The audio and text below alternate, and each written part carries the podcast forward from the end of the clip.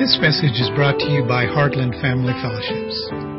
Hi, my name is Steve Phinney, and I will be your speaker today. We thank you for listening in on our podcast and hope that the Lord does bless you as you listen today.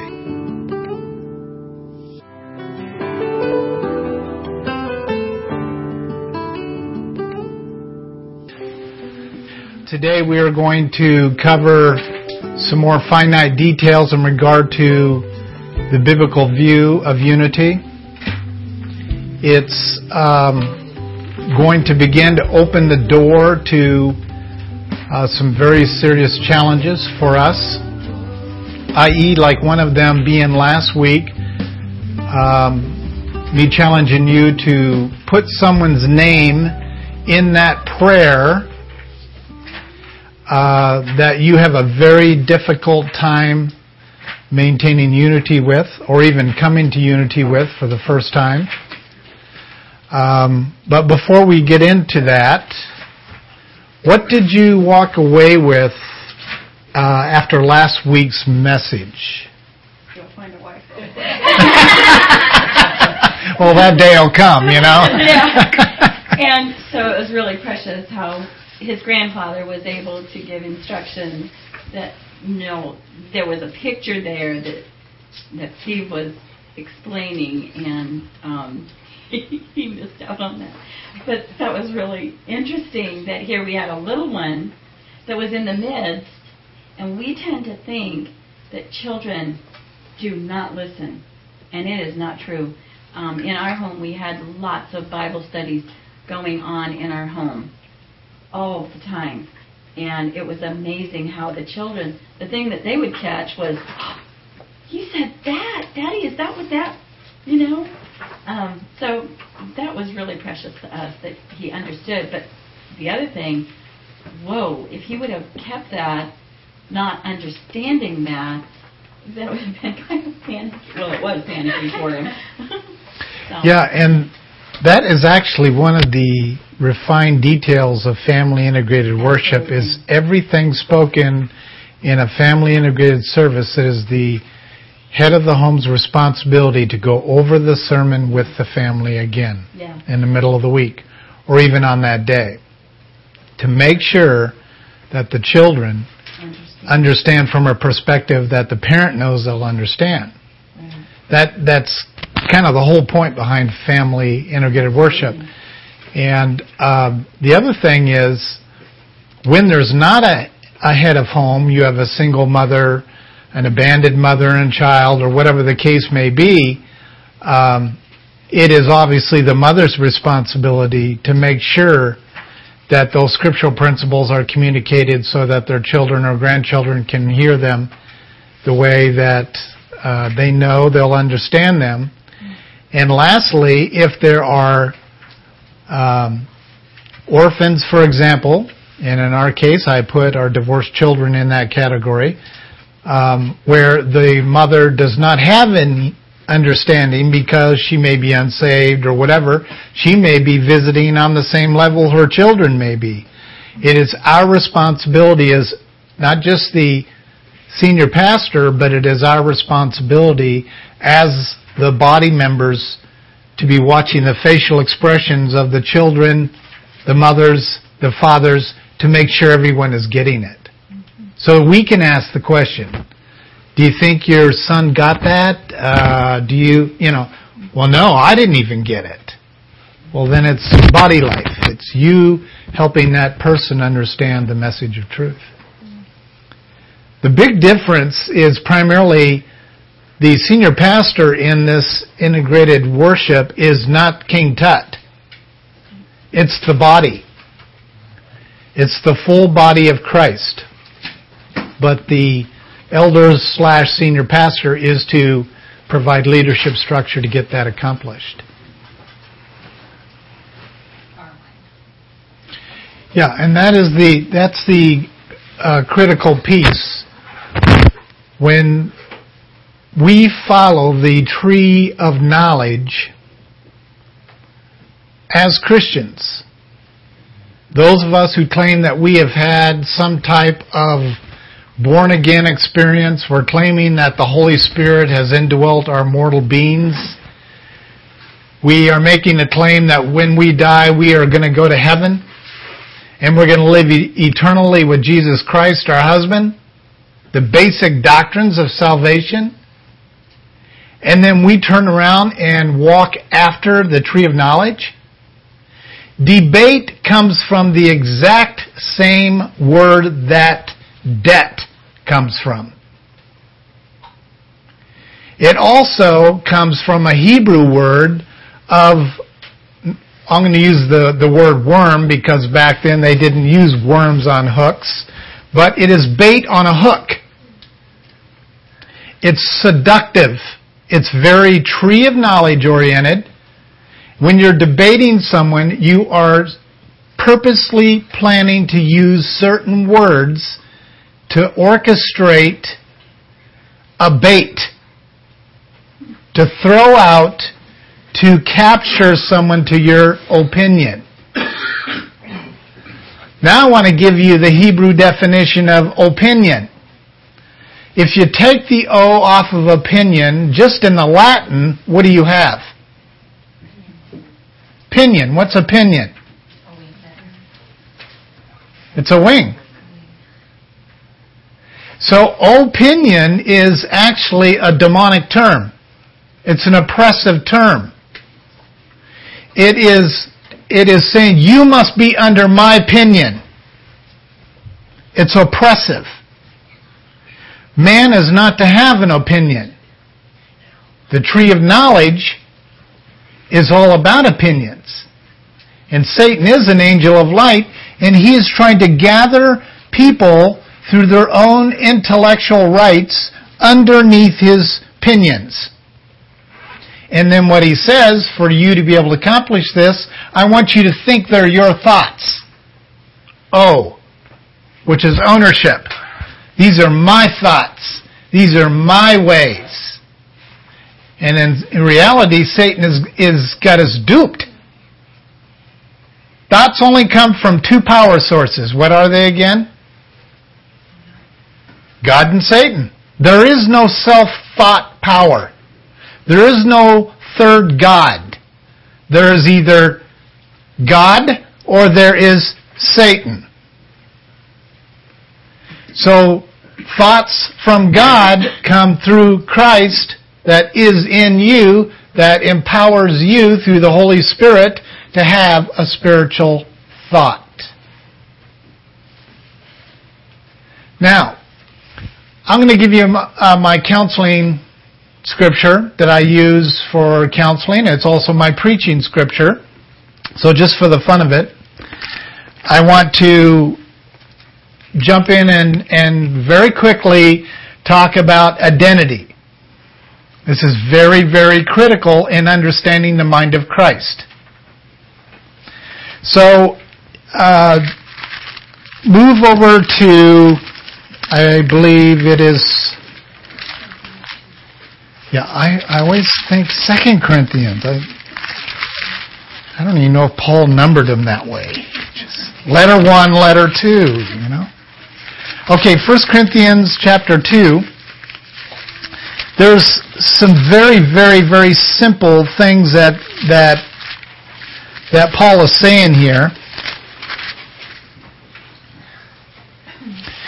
Chapter uh, 2 verse 1, he says, Paul says, when I came to you.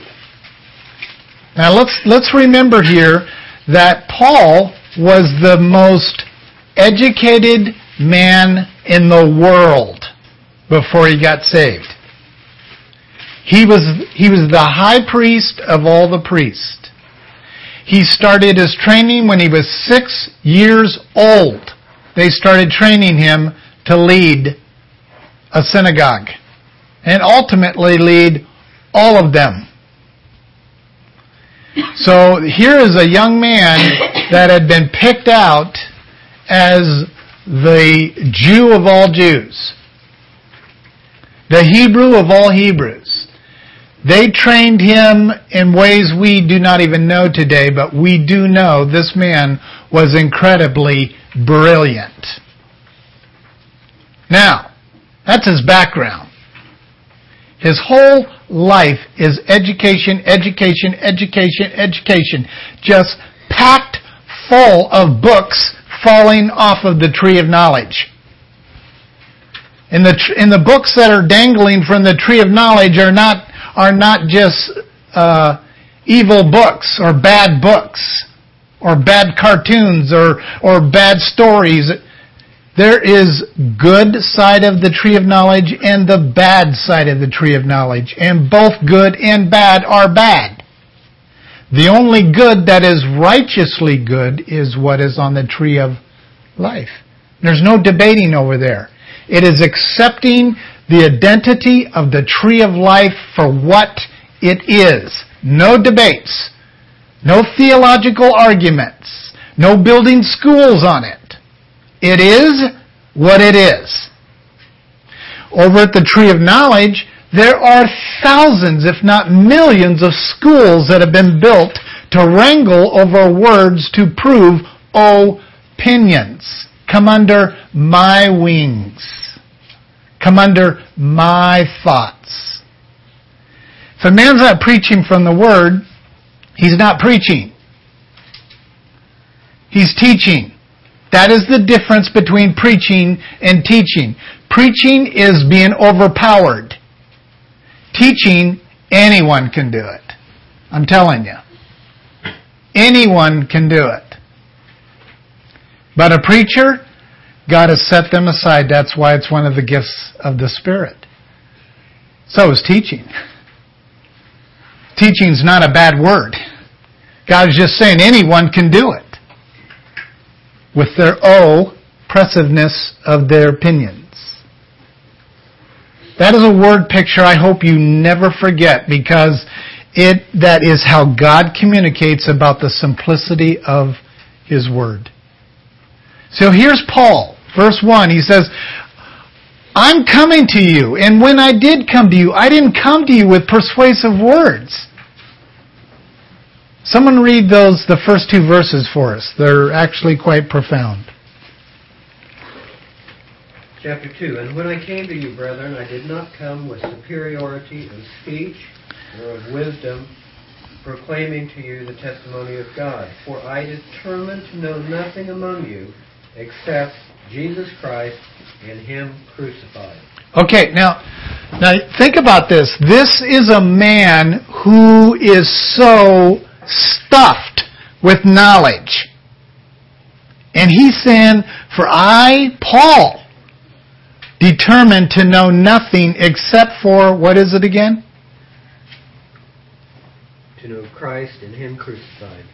That's it. That is the basic, fundamental, real life doctrines of the tree of life.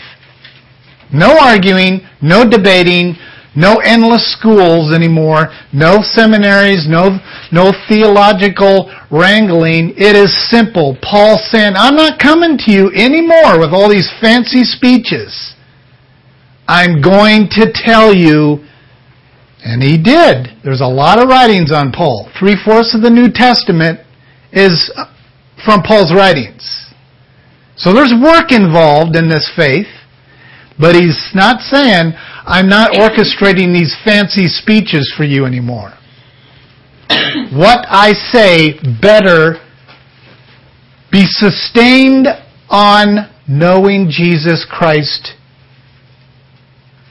and Him crucified. Life and death. That's it. So Satan's over there at the tree of knowledge and he is just luring hundreds of thousands of people over to this tree. And what does Jesus say in the New Testament about the wide road versus the narrow? Anyone?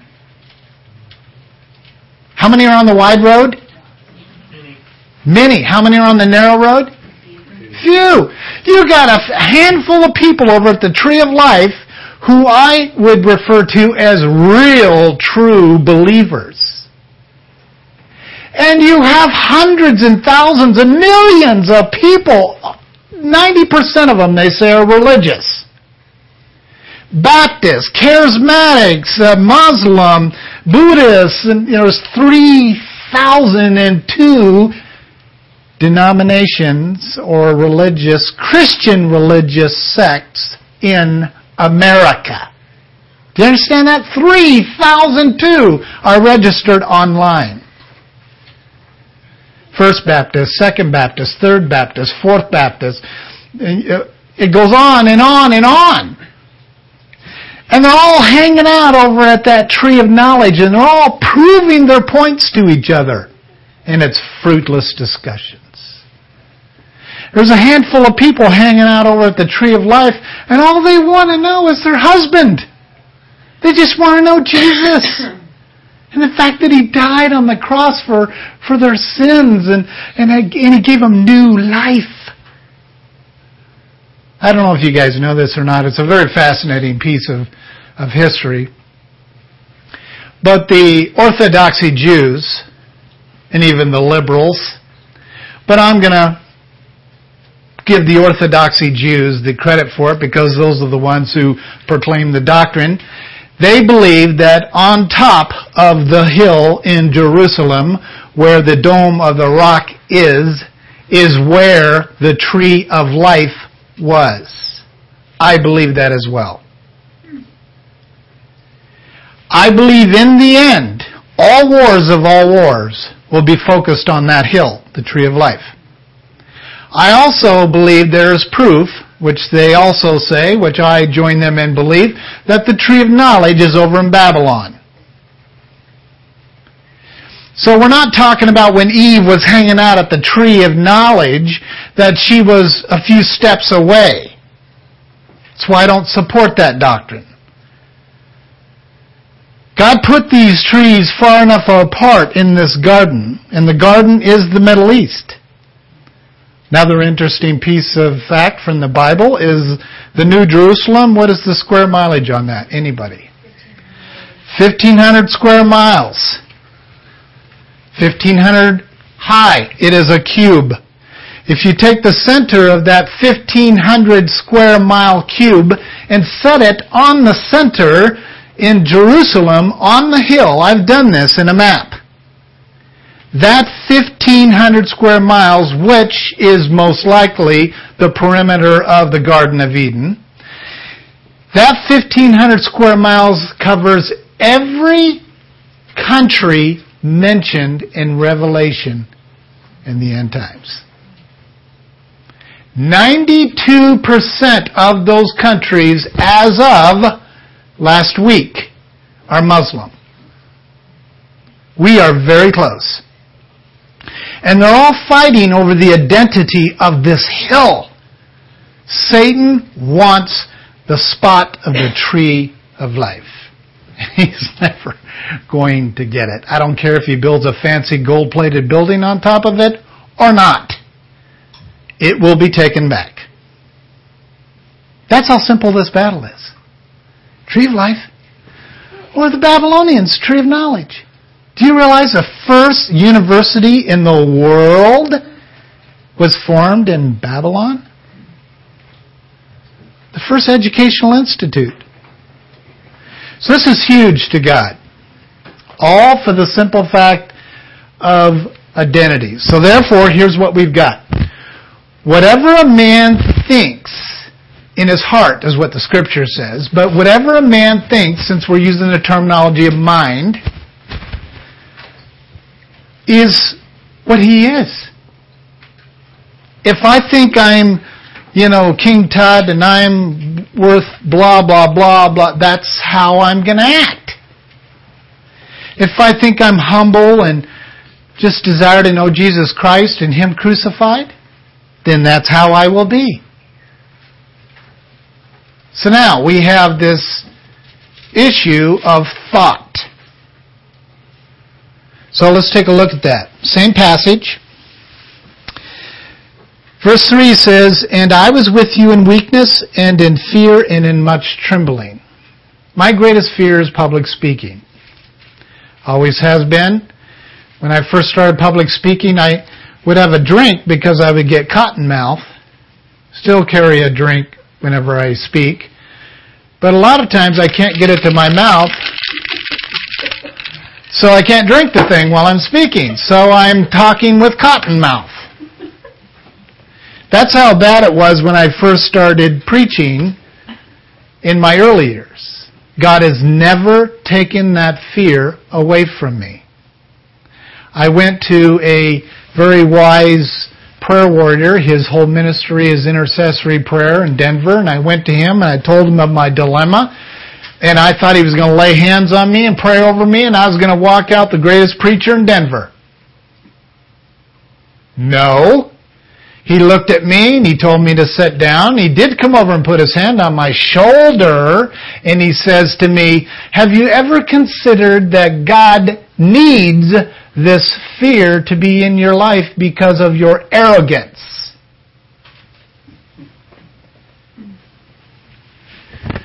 Well, I dropped the debate with God that day.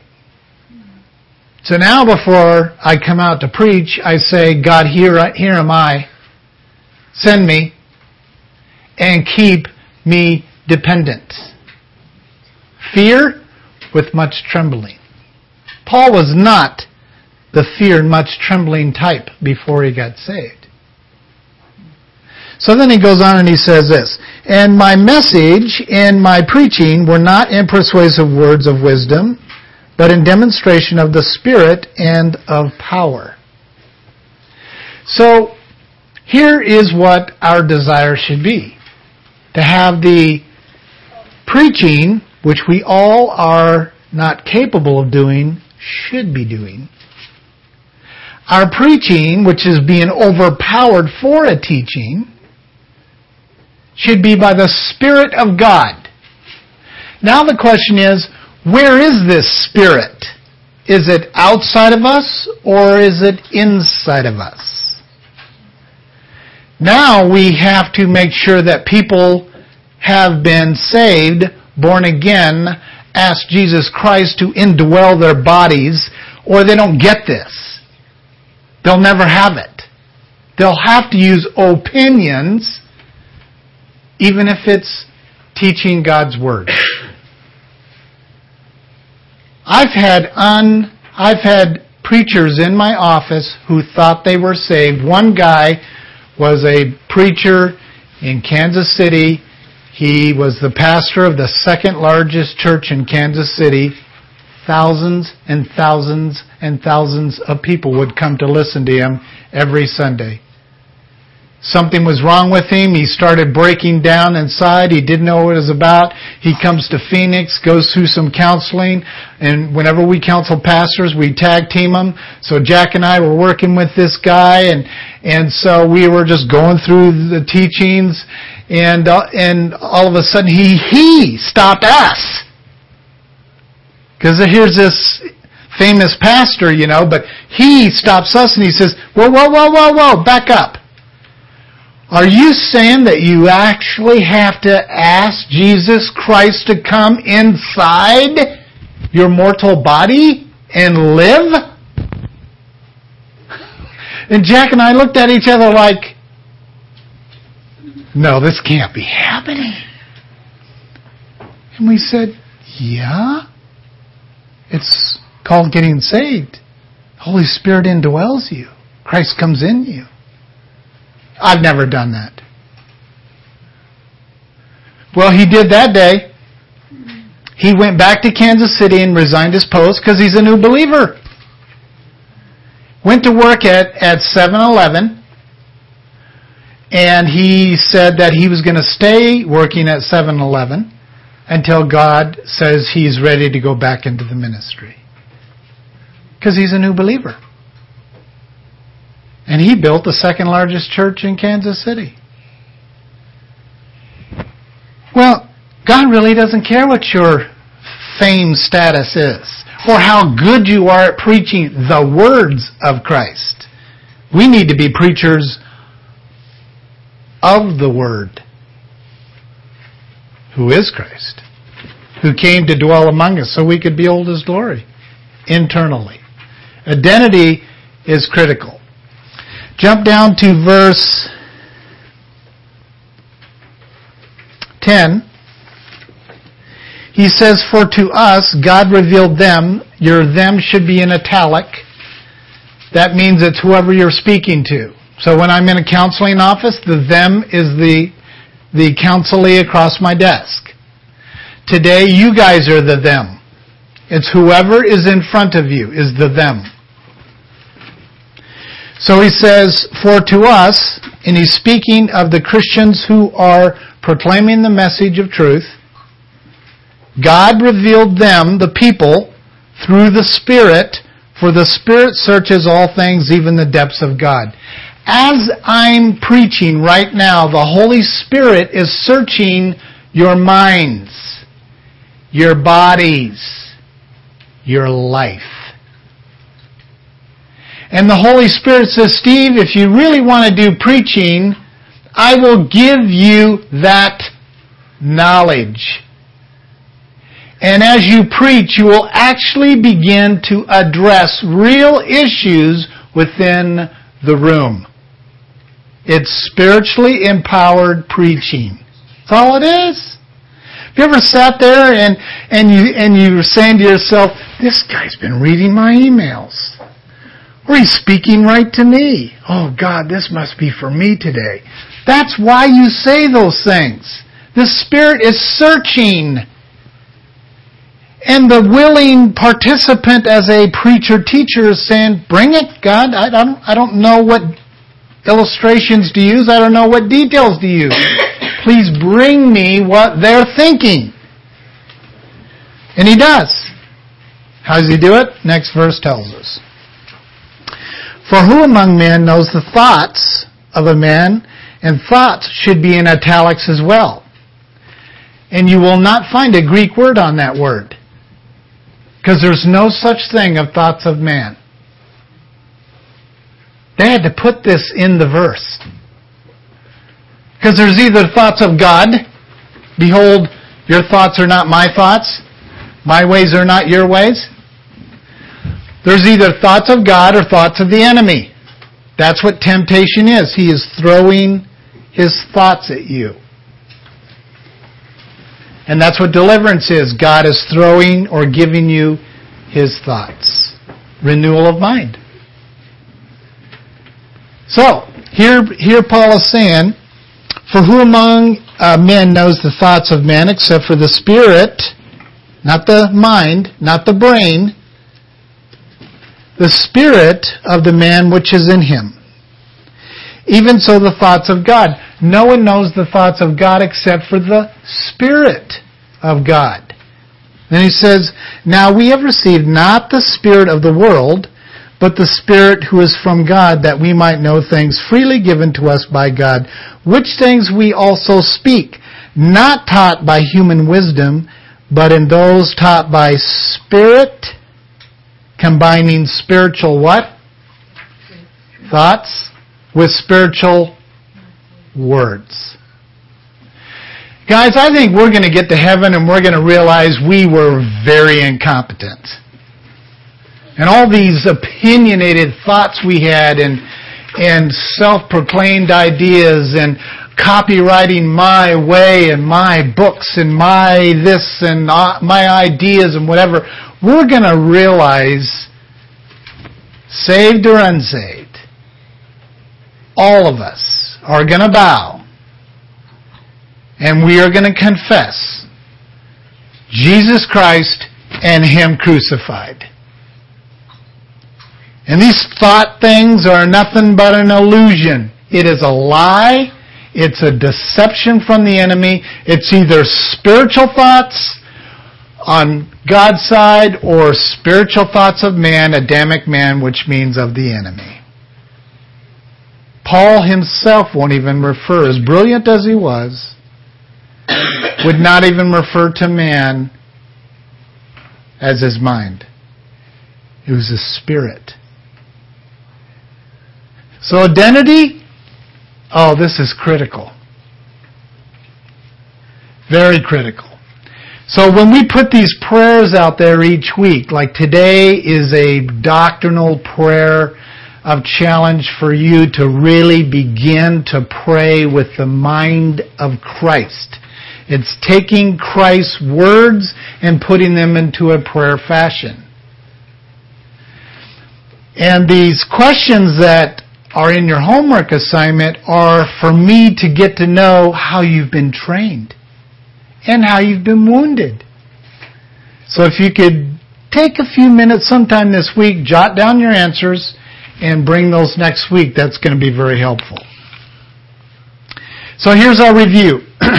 one, without the embrace of one mind, there is no unity. Without us being unified in spirit, the Holy Spirit, there's not going to be any unity. To argue and wrangle and debate with someone about their opinion of a verse versus yours, you should immediately step back from it. Because they are about to join the enemy. You just don't do it. If they're really hungry and thirsty and saying, Will you please show me this verse? What does it mean? Well, of course you show them. But if you can tell when someone is setting their jaws and getting ready to wrangle, don't do it. You're stepping away from the tree of life and you are joining the work of the enemy. Our colleges, our churches are based on debate. One of the 13 names of Satan. You don't do it. You just stop because they're not willing, they're not open, they're not in wanting. Why does God allow so many people to go to hell? Because they're not in the wanting. They're not desirous. They're arrogant, they're stubborn, and they're opinionated. And God says, I will not partake in this. He turns his face away from it. So therefore you have millions of people hanging out at the tree of knowledge who think they're saved, and when they die, they're going to say, but I casted out demons in your name, and I preached in your name, and I, and Jesus says, be gone from me, for I know you not. Because they did not hang out at the tree of life alone. Just no additives, just the tree of life. That message of truth, guys, is lost. We have made salvation so mushy and fluid and emergent. People don't even, people think if they just sit in a pew and read their Bible once in a while and say they follow Jesus, you can follow Jesus all the days of your life and you're still going to hell. You have to have Christ in you to transfer. There are millions of people who, who call themselves Christ followers. It doesn't mean you're indwelt. That's why Laodicea is so deceived. They're Christ followers. Then they turn Christ into whatever emergent God they want him to be. He's full of love and he doesn't mind if I get a divorce and I've murdered someone, so that's okay. He forgave me. And it's just all la la la la and they turn Christ into this horrible soft-shoed person. And he is a judge. He wasn't when he was on earth.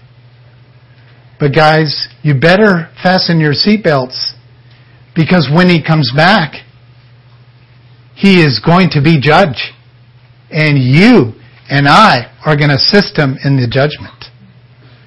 This is no soft shoe phase we're, we're entering.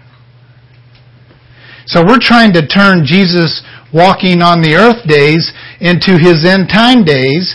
But if you read his end time days, you see fire in his eyes, drawn sword, the sword's on fire, he's, he's righteously angry. It's a whole different Jesus. So we need to be prepared for both sides of the gospel. Love and love. Love here is I did not come to judge. Yeah, that was when he walked the face of the earth before he got to the cross. But the second coming, the word says he is coming to judge. But the Laodicean emergent types are saying, no, he's not. He's going to stay the same. That's why they don't recognize him. That's why the Antichrist is accepted is because he's going to act like the first Christ, the first replication of God's face on earth of not judging. And they're going to say, oh, you're him. Oh, I knew those radical Christians were nuts. You're him. Because he's going to act like Christ, not Jesus Christ. He's going to act like Christ, a Messiah, a leader of peace, not war. What were the Muslims crying out in Egypt? All million five of them. I tried to memorize it there in their language. I end up spitting on my desk too much. But what they were saying was, bring us our world peacekeeper. But he must be Muslim. So this new guy that they're bringing in to, he's 84 or something, and they're thinking about maybe he's the he. well, he's probably proactive in bringing this world peacekeeper in, but they truly believe the Antichrist, which we call the Antichrist, they're going to call the Christ, is going to be a Muslim leader. I do too. I believe he has to have the blood of Abraham. But, but it's, but it's not going to be Jewish. Yeah, so if you remember all the bubbles kind of there's kind of an amazing thing that happens even with bubbles is that when they touch each other, they attach. It's kind of like fleshly forms of self-pleasure with another person, if you catch my drift. It's fun, it's attaching, it feels like love, acts like love or whatever, but it's not love. That's what those bubbles do when they all collect. So the Antichrist movement, in the end, you'll see millions and millions and millions and millions and millions of bubbles come together into one large globe. The Christians will be these deserted ones, and they will be one bubble.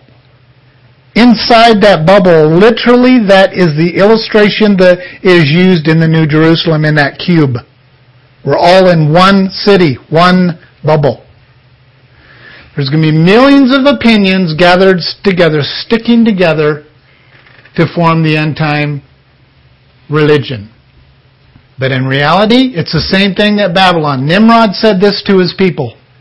You can worship any God you want every day of the week, of the year, except for one day.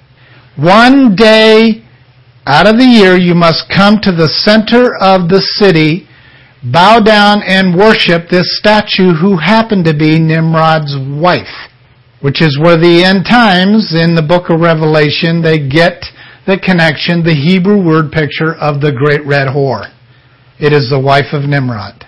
So, one day out of the year, he wanted loyalty to his wife. The rest of the days, they can hug a rock, hug a tree, worship the stars, do whatever they wanted to do. Just one day. Because he knew one idolization will destroy their loyalty to God. Just one. He was a very empowered man from the wrong resource. And his kingdom will come back. Three, what's the Hebrew word, Hebrew word picture of unity? A strongly fenced door. Hebrew word picture for holy is to remove the chaff. Next point is sacrifice was to be willing to be a victim. And I think the story we used was Isaac. He was the willing party it wasn't Abraham. Abraham and probably Sarah fought the whole thing. But Isaac, Israel, was the illustration of willing victim. Service was to be ministrated by God, ministered to by God.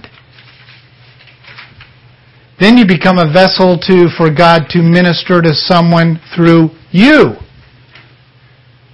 Not go to seminary, learn how to do it, and go do it. It is letting the mind of Christ in you be empowered by the Holy Spirit to do it through you. And then we talked about conform, which is a double vision to a single vision. That's what Janie was talking about, going from your eyes are actually seeing two separate things, and they will until you die. They'll never be unified. Never. There's no recorded case anywhere of both eyes seeing the same thing. They're always off somewhere. Because it's how they're made by God. Both see something completely separate. When you're talking to someone and their eyes are kind of cockeyed, it looks like one's going that way and one's looking at you, and how uncomfortable that makes you feel, their mind is interpreting it as seeing just one. If they're trained, if their eyesight's that bad. Some are not, and they have double vision. Because their mind, something in their mind is not able to do this. It takes the mind to find the point of unity. And the human mind is not going to do it. So the world, through the Greek, is satanic empire. Renewal, we talked about, is the renovation. It's an identity lift. It's a facelift. So when it talks about renewal of mind, there's a facelift. There's a thought lift. It's getting rid of the Adamic thoughts and giving you the mind of Christ. Grace is divine influence upon the heart. Number 11, think is to esteem oneself higher than man. So, thinking is not even a healthy word in the Bible. It's an opinion. Go look it up yourself. The, the definition of think is always bad. Who wants to be a puppet for Jesus? Jesus was a puppet. Using a modern terminology, he said, Whatever I think are not my thoughts, they are of the Lord, the Father. Whatever I say, they're not my words. What I say is of the Father. What you see me do, it's not me who does it, it's my Father. He was simply a vessel used to bring out God's thoughts, God's Word. And that's Jesus Christ, whom we call our Savior. But humans don't want to be puppets. They don't want all the same doctrines. Everyone wants their own little twist. And it is destroying the church instead of being unified. So the body, for just as we have many members, this is we're back to Romans 12. So just as we have many members in one body, and all the members do not have the same function, so we, believers in Christ Jesus, and those of us who are indwelt by the Holy Spirit, who are many, are the one body in Christ and individual member, individually members of one another. So, we have these set up today for eternity.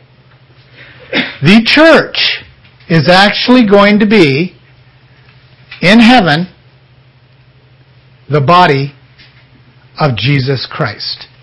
The wife is to be the body of her husband's mind. She is to be living out his thoughts. She's to be carrying out his ways. She's to be walking forth his truth.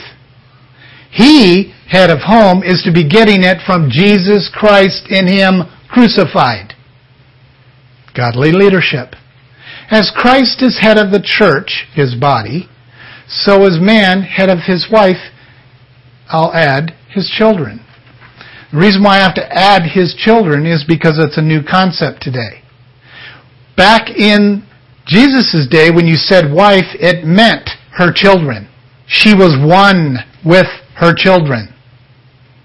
So when he is head of his wife, it is saying he is head of his family. Today we have to clarify it because that theology is so far away from the church. This is the body. Every muscle, every tendon, every gland, the eye, the nose, we are a very, very simply made complex machine. I, am not sure any human mind can really get their arms around this. But to have every single cell, fiber, tissue, muscle, breath, everything about the human body all completely signed on to each other to say, oh, Phinney's moving his hands when he's preaching. Maybe we can get a little leg action in there. Maybe we, and everything is obedient to something. What is it? The mind. If something happened to my mind, my, my arm will will start to drag, or my. That's why when you have strokes, you you you you start limping, or you start what if something happens to the mind, the body will not be obedient. God made us this way to communicate the church. There's nothing ever going to happen to the mind of Christ. Ever. He's as healthy and clear headed as can be. And the body of Christ can actually sign on to 100% obedience to the mind of Christ. Then he says in Philippians 2, Oh, then I'll put this mind in you so that you cannot rely upon your own thoughts and own ways, but you can rely upon the thoughts of Jesus Christ in you and be obedient. Hundred percent. So many members, all different function, all need to work together. When one part is down, others pick up the slack. Isn't that called being sick? Going blind, your, your, your hearing increases. You go deaf, your eyes increase. You know, when you get a headache and you want someone to rub this muscle here, the damage is over here. It's because this shoulder is carrying the responsibility because something's wrong here. The whole body is designed this way. So whatever, wherever the pain is, go to the opposite place. If you did that in the church, in the community, you would actually attack the real issues in the community. Poverty. It's going to be a mission of our, our little fellowship. Where's the issue? Opposite is the wealthy. So I am strategically placing myself in the community to get to the wealthy.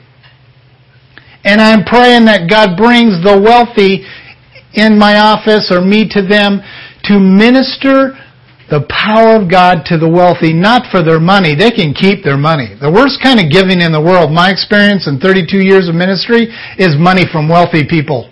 They are selfish. They have conditions on their money, usually. And I would prefer a dime from a poverty widow. Any day of the week. Because God's the multiplier of that dime. But ministry, you got to go to the opposite. So where the pain is, very quickly find the opposite. Put oil, ointment, icy hot on the pain, because you got to get that to relax. But work the opposite. It's a principle, I'm telling you, will change your ministry. And it's true. The key is here all parts make up the complete body of Jesus Christ.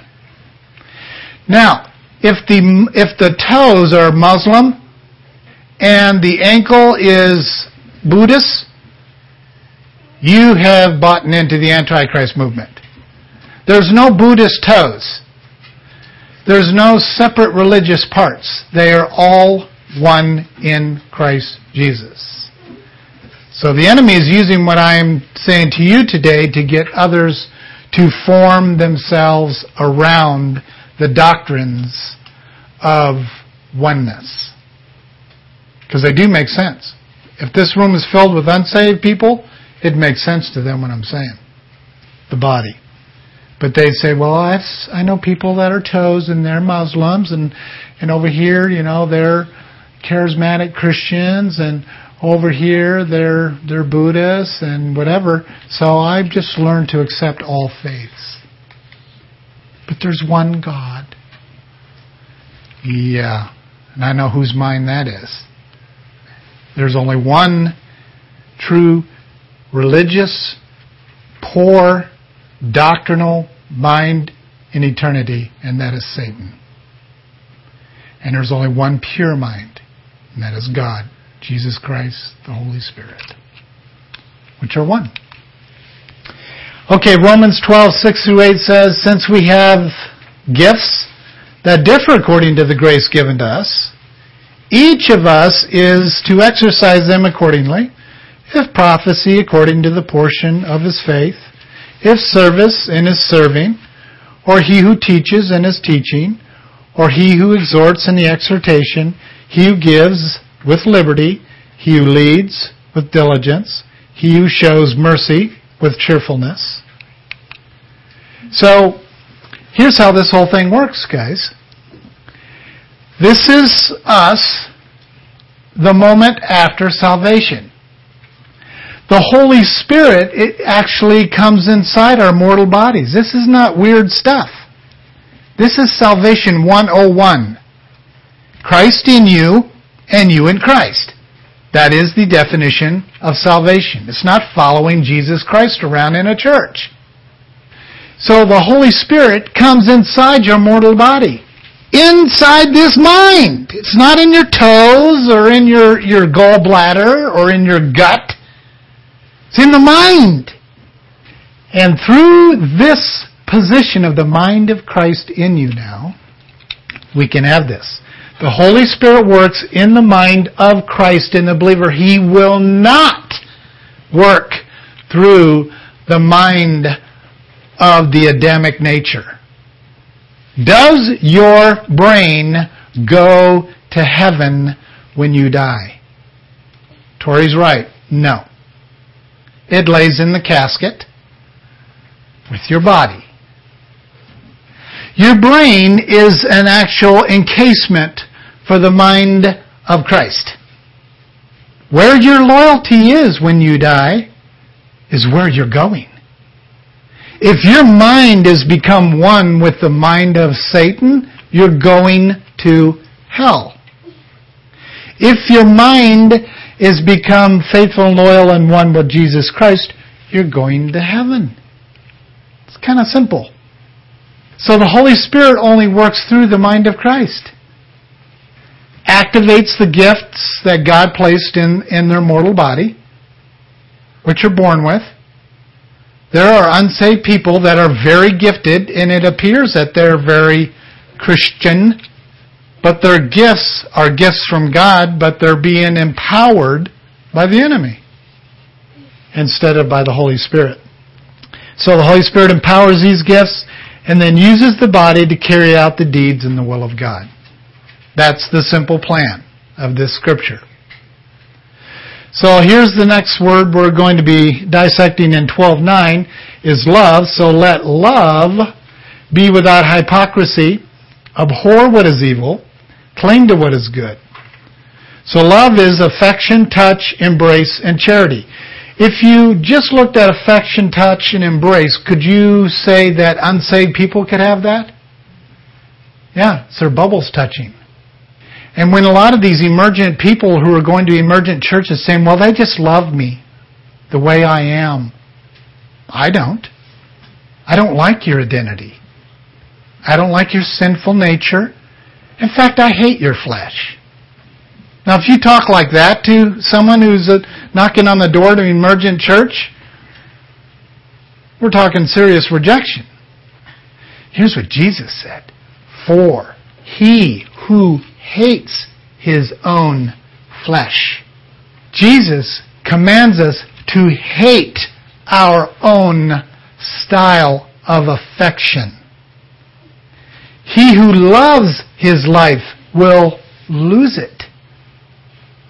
You see, Jesus wants me to hate my flesh, the things I want, my desires, and he does not want me attached to myself. He wants me attached to Him. He wants my affections on my husband, Jesus Christ. He wants my touch from my husband. He wants my embrace from my husband.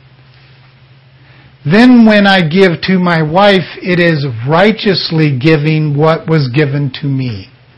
That's how it's supposed to work. Number two, hypocrisy in this verse. Hypocrisy from the Greek means holding secrets. It's a very disseminating attitude. It's kind of like, kind of like disguising yourself, camouflaging, faking it. Hypocrisy does not go with real love, but hypocrisy goes with fake love. Because you have to lie about it and cheat. That's why in marriage you call it cheating on each other. Secrets. It destroys. It's dishonest. And it's hypocrisy because it does not join itself with the truest definition of God. In 1 John, it says, For God is love. He is the definition of love. Hypocrisy says, For I am love. I love you. That's why our joke, Jane and I's joke for 30 plus years of marriage has been, I God you. That's our joke. I God you, honey. Because the truest definition of love is saying, I give God to you. No, we've bought into all these secrets and lies and camouflage and covering up. And it has nothing to do with real love. In fact, it's evil. So to abhor something is to detest. It means I refuse to be tested by Satan. That's abhorring. No, I won't be tested in loyalty toward you. When you detest something, you are truly hating it. If I detest my flesh, I hate myself. Those words are out of Jesus' mouth, not mine. You detest it. Abhor is like the word picture for abhor is to be in another camp. I will not be in this camp with you. I abhor it. I detach. I detest. That's why in the New Testament we're not even told to eat with certain people. You're to detach, to abhor. That's why the salvation passage in Revelation 13:2 where or 3 where it talks about Behold, I stand at the door and knock. If anyone hears my voice and lets me in, I will what? I will come in and dine with you. Jesus knows dining is an intimate experience. He's saying, I will not abhor you. I will not detest you. But you have to ask. Evil, which is malignant, it's like cancer. It just spreads. You don't need to sell it, promote it, billboards. It's just cancer. You can sit back and not do anything about reconciling with someone, and it'll spread like cancer and kill everything in its path. That's evil. Doesn't need the work of man. it's a cancer all by itself. Okay, next word, next verse. Devoted.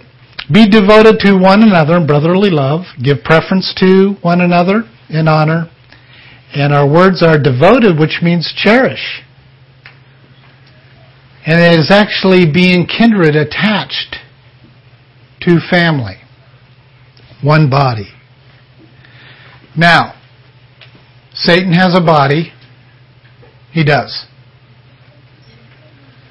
And you'll see it in the end times. You'll see people very, very, very faithful and loyal to his mind. as one body.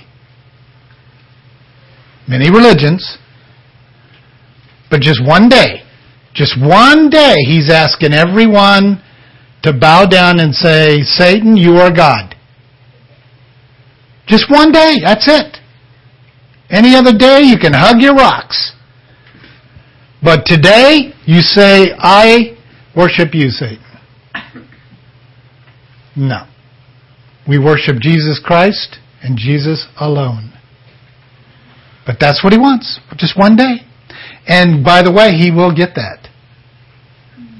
All those who followed him in the end, he'll get his one day, and that'll be it.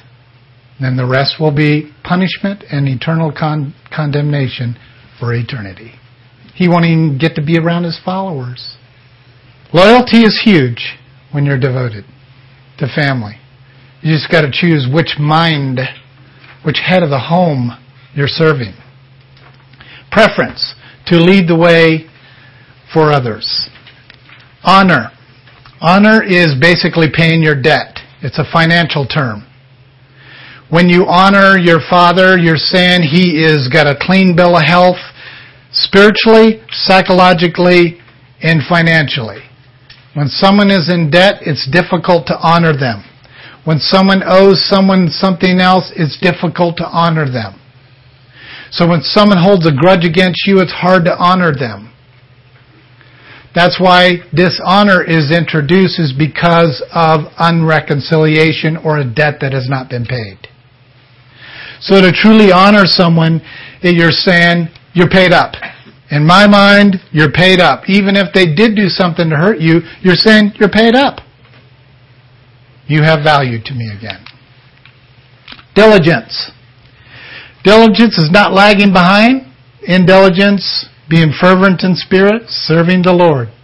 Lagging means tardy in the Greek. Late. Sluggard. A sluggard is someone who has a broken knee. The word picture is a broken stick. He can't even lean on his own uh, crutch. So he's really truly lame. He's snapped at the at the knee, and his own cane isn't even holding him anymore. That's a sluggard. That's the picture of a Hebrew sluggard. There's nothing to support him anymore. He's a goner. And that's why he's always late. He's not thinking proactively in a plan with God. God's not directing his steps. He's just, he's just wandering in a field like cows finding another kernel of corn to eat. And he moves to get the other cows to come over. I found some more kernels. Oh, he's got corn. They wander over. They eat corn together. Watch wandering. No purpose. Diligence is the opposite of that. It's speedy. It's quick. And then fervent is just to glow. The person glows. Why? Because the Holy Spirit's pretty bright. And then serving is to be a bondslave on purpose. I want to be in bondage to Christ. It's a volunteer slavery. So here's our conclusion. Without the embrace of one mind, there simply is no unity. There can't be. Okay, here is our prayer for today. And as usual, I'm just going to read it and then challenge you, hopefully, before you go to bed tonight. The prayer is in your communique. But hopefully before you go to bed tonight that you will be willing to pray this doctrinal prayer before God. But it is blessed Holy Father. Remember what the word holy means. There is no impurities in our, our Abba. So when we are saying blessed, I know that we ask God to bless our food and bless our sister, bless our brother, and we, we talk like that. But in the truest sense of blessing, that is an impossibility. Paul used the term, Peter used the term, others. It is actually, in the Greek, it is come partake with God's blessings. But a blessing is rendering back to the owner what belongs to him. So when you're saying, Blessed Holy Father, you're saying, this is because of you. And if He wants us to share in that holiness, then that's His prerogative. So, in the name of my husband, which is Jesus, it's kind of weird for us men, but we men learn how to be women from our women. So if our women are acting like you know what, then men start acting that way. So the best way for a woman to change her man to be woman to Christ is through her purity and loyalty and reverence. This is right out of Peter. But see, the wandering eyes are oftentimes because the man does not understand that he is to respond to Jesus Christ as a woman. But he's to respond to his wife and children in the world, earthy, as a man. So a man has got a tough role. He has to learn to be man to the physical world he has to respond as a woman to Jesus Christ. And he learns how to do that by watching his wife. But if she is independent and opinionated and whatever, then he goes silent, quiet. Because she's serving as a God figure. We need to refer to Jesus Christ in our prayers as our husband. Let our children and grandchildren hear this. Dear Lord Jesus Christ, my beloved husband, I love you. I serve you. I honor you. Then he's also 224 other names. Satan's got 13 names. God's got 43. And Jesus, our husband, has 225 names. He, he pretty much covers it. He's quite capable. Names are to describe competence. So now, He's our husband and Savior, Jesus Christ. I choose to pray in the light of the Holy Spirit because the Holy Spirit means light, means empowerment, means coming in woo, fervent, you know? We just covered that. In the light of the Holy Spirit, I recognize that only as Jesus lives his life, supposed to be in my mortal body, will I be able to escape the works of my flesh. The flesh is the mirrored image of Satan. That's why we're to hate it. When we stand in front of the mirror with our flesh, we're seeing the characteristics of Satan. When we stand in front of the mirror as born again Christians, we are seeing the reflection of Jesus Christ. That's why the flesh has to lay in the casket and why our spiritual our soul, so to speak, goes on toward heaven. But all that other, it does not join. We're given a brand new body. So, I desire the Holy Spirit to bring all the works of my flesh, the reflections of the enemy, to death. I choose to bring all of the work of the co-crucifixion, Galatians 2.20, I have been crucified with Christ. I'm in the process of doing a graphic with hundreds of faces on the cross because it is a picture of co-crucifixion. God wants nothing to do with it. He doesn't want it blended. Doesn't want it mixed in with these fancy churches. It, he abhors the face of our flesh. Hates it. We should too. And the crucifixion of Christ into my life today. I pray that the life of Christ may produce His fruit within my whole being and fill my heart with your love for you and others. I claim your forgiveness for all the ways I have grieved or, or squelched, quenched. You. Enable me to embrace and respond to your grace, and that's influence. Cause me to be obedient to your precious word. Grant me discernment to resist being deceived by the lies of the enemy. I choose this day to allow the Holy Spirit to control my heart and my mind. I trust my victory over my I trust my victory over my flesh, worldly influences, and completely yield my life to you. I'm wearing what they call an FM microphone. It's hooked up to a computer in there. There's two little antennas that stick out on my amplifier. It is picking up my voice and recording it onto the computer. If you think that through, that's, that's amazing. Your flesh is the antenna of the enemy. He speaks it, and your flesh pulls it in, believes it. My spirit life is the antenna. Holy Spirit of Christ. It's just where you're getting your, your thoughts. That's it. It's real simple. It's happening right there in that room. So, in finishing, I now pray that you will empower me to bring praise and adoration before your throne. Father, we thank you that you sent your son, our husband, to be the victorious king. And we thank you, God, for the empowerment that you provide us through the Holy Spirit.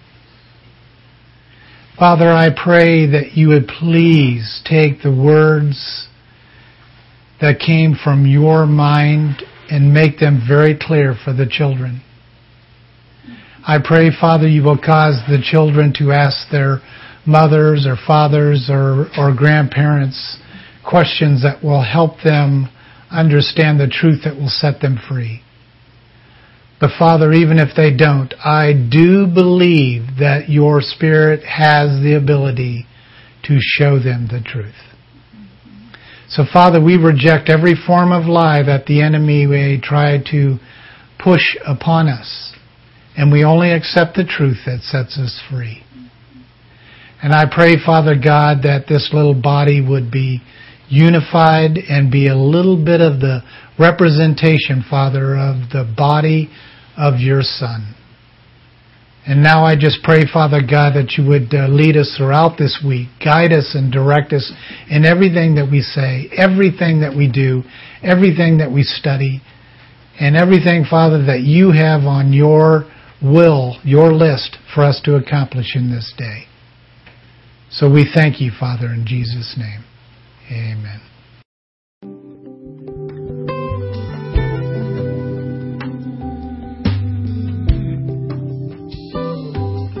Thank you for joining us today. Heartland Family Fellowship is a local church plant here in Sterling, Kansas. Our fellowship includes the family in all levels of worship. Our mission is to bring families back together spiritually, relationally, and physically. Many people ask us, what does that really mean, or how does it benefit them? Well, it means that you can bring your entire family to any of Heartland's events, and we will work to keep the focus on God Jesus Christ, and the body of Christ without dividing up the family at the front door. If you're interested in learning more about our fellowship or other family integrated fellowships, please log on to our website. That is www.heartlandfellowships.org.